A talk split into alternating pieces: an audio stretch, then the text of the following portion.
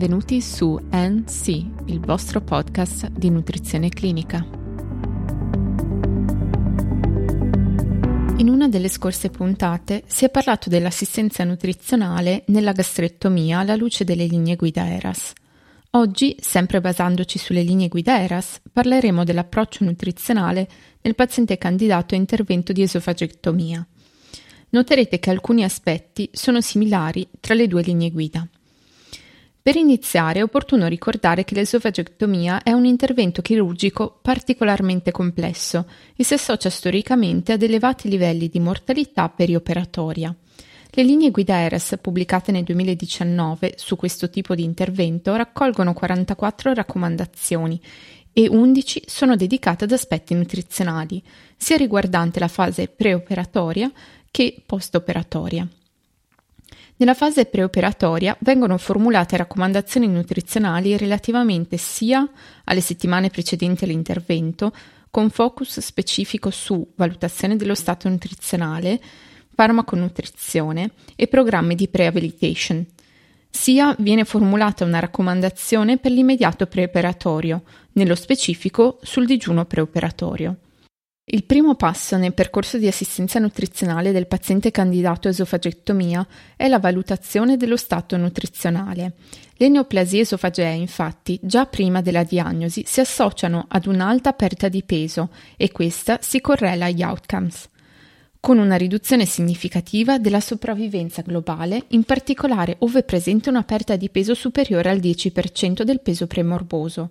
Sempre in questa popolazione di pazienti si stima la presenza di malnutrizione nell'80% dei pazienti. Le linee guida ERAS danno come criteri di identificazione del paziente malnutrito quelli espressi nelle linee guida ESPAN del 2017 relative al paziente chirurgico, cioè perdita di peso maggiore del 10-15% nei pazienti nei precedenti sei mesi, BMI minore di 18,5, albumina sierica minore di 30 mg su decilitro. A seguire è importante strutturare un intervento nutrizionale differenziato in relazione al rischio nutrizionale del paziente. Nei pazienti in cui sono presenti apporti alimentari adeguati e una minima perdita di peso, si identifica un basso rischio e quindi è indicato un colloquio con un clinico che possa dare dei consigli dietetici. Nei pazienti a rischio moderato, ovvero che presentano anoressia o disfagia o perdita di peso non volontaria del 5-9%, è indicata la prescrizione di integratori ipercalorici iperproteici. Infine, viene identificato alto rischio se presente una severa disfagia, l'assunzione solo di semisolidi e liquidi, una perdita di peso involontaria maggiore del 10% o un BMI minore di 18. In queste casistiche è indicata la nutrizione enterale, generalmente somministrata con sondino nasogastrico. Nell'ambito dei possibili interventi nutrizionali destinati a questi pazienti viene citata la farmaconutrizione o immunonutrizione, cioè la somministrazione di nutrienti immunomodulanti come arginina, acidi grassi omega 3 e nucleotidi, aspetto già trattato anche nelle linee guida per la gastrectomia. L'immunonutrizione è associata all'incremento della risposta immunitaria e a una riduzione della risposta infiammatoria. Il ruolo di questa, sulla base della letteratura disponibile, rimane però controverso, quindi le linee guida non ne suggeriscono l'uso di routine. L'intervento nutrizionale va in qualsiasi caso inquadrato nell'ambito di un programma di prehabilitation, che prevede un approccio multidimensionale che considera, oltre che gli aspetti nutrizionali, anche un'ottimizzazione medica, un intervento psicologico ed un esercizio fisico strutturato. Come si è detto all'inizio, nelle linee guida ERAS vengono anche espresse delle indicazioni riferite all'immediato preoperatorio, in particolare in merito a digiuno preoperatorio, la raccomandazione a tal proposito è che il digiuno prolungato dovrebbe essere evitato e dovrebbe essere consentito l'assunzione di liquidi chiari, comprese bevande preoperatorie ricche in carboidrati, fino a due ore prima dell'intervento. Si deve inoltre usare cautela nei pazienti con disfagia o altri sintomi ostruttivi. Nella fase post-operatoria, le raccomandazioni sugli aspetti nutrizionali riguardano la nutrizione enterale di routine, la rialimentazione orale precoce, sintomi come nausea e vomito, il controllo glicemico e la stimolazione intestinale. Questi ultimi due aspetti, essendo già stati trattati nella puntata dedicata alla gastrectomia, verranno solo citati brevemente. La prima raccomandazione che viene formulata dalle linee guida nella fase post-chirurgica riguarda la nutrizione enterale precoce, che deve essere preferita alla nutrizione parenterale. Le vie di somministrazione possibili sono la digiunostomia o il sondino nasodigiunale. Inoltre è suggerito il raggiungimento del target nutrizionale in 3-6 giorni. Viene sottolineato inoltre che in questa prima fase la nausea e il vomito colpiscono circa il 25-35% dei soggetti. Si ricorda anche che la nausea o il vomito associati a dolori addominali possono indicare, in questa popolazione di pazienti, la presenza di ilio paralitico.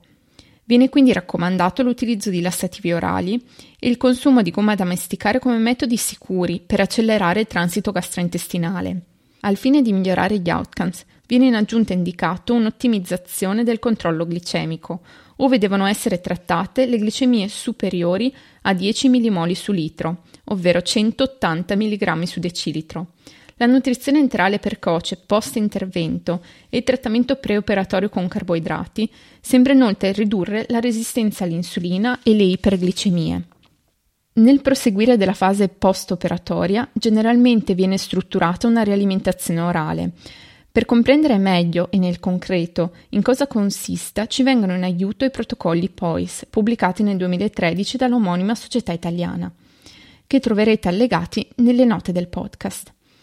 Nello specifico, al momento della ripresa dell'assunzione per via orale è importante suggerire al paziente che è necessario modificare la consistenza degli alimenti con una progressione graduale da una dieta liquida a una dieta semiliquida, fino alla reintroduzione di alimenti solidi. Frazionare l'alimentazione in pasti piccoli e frequenti, almeno 6 pasti. Assumere liquidi distanti dai pasti.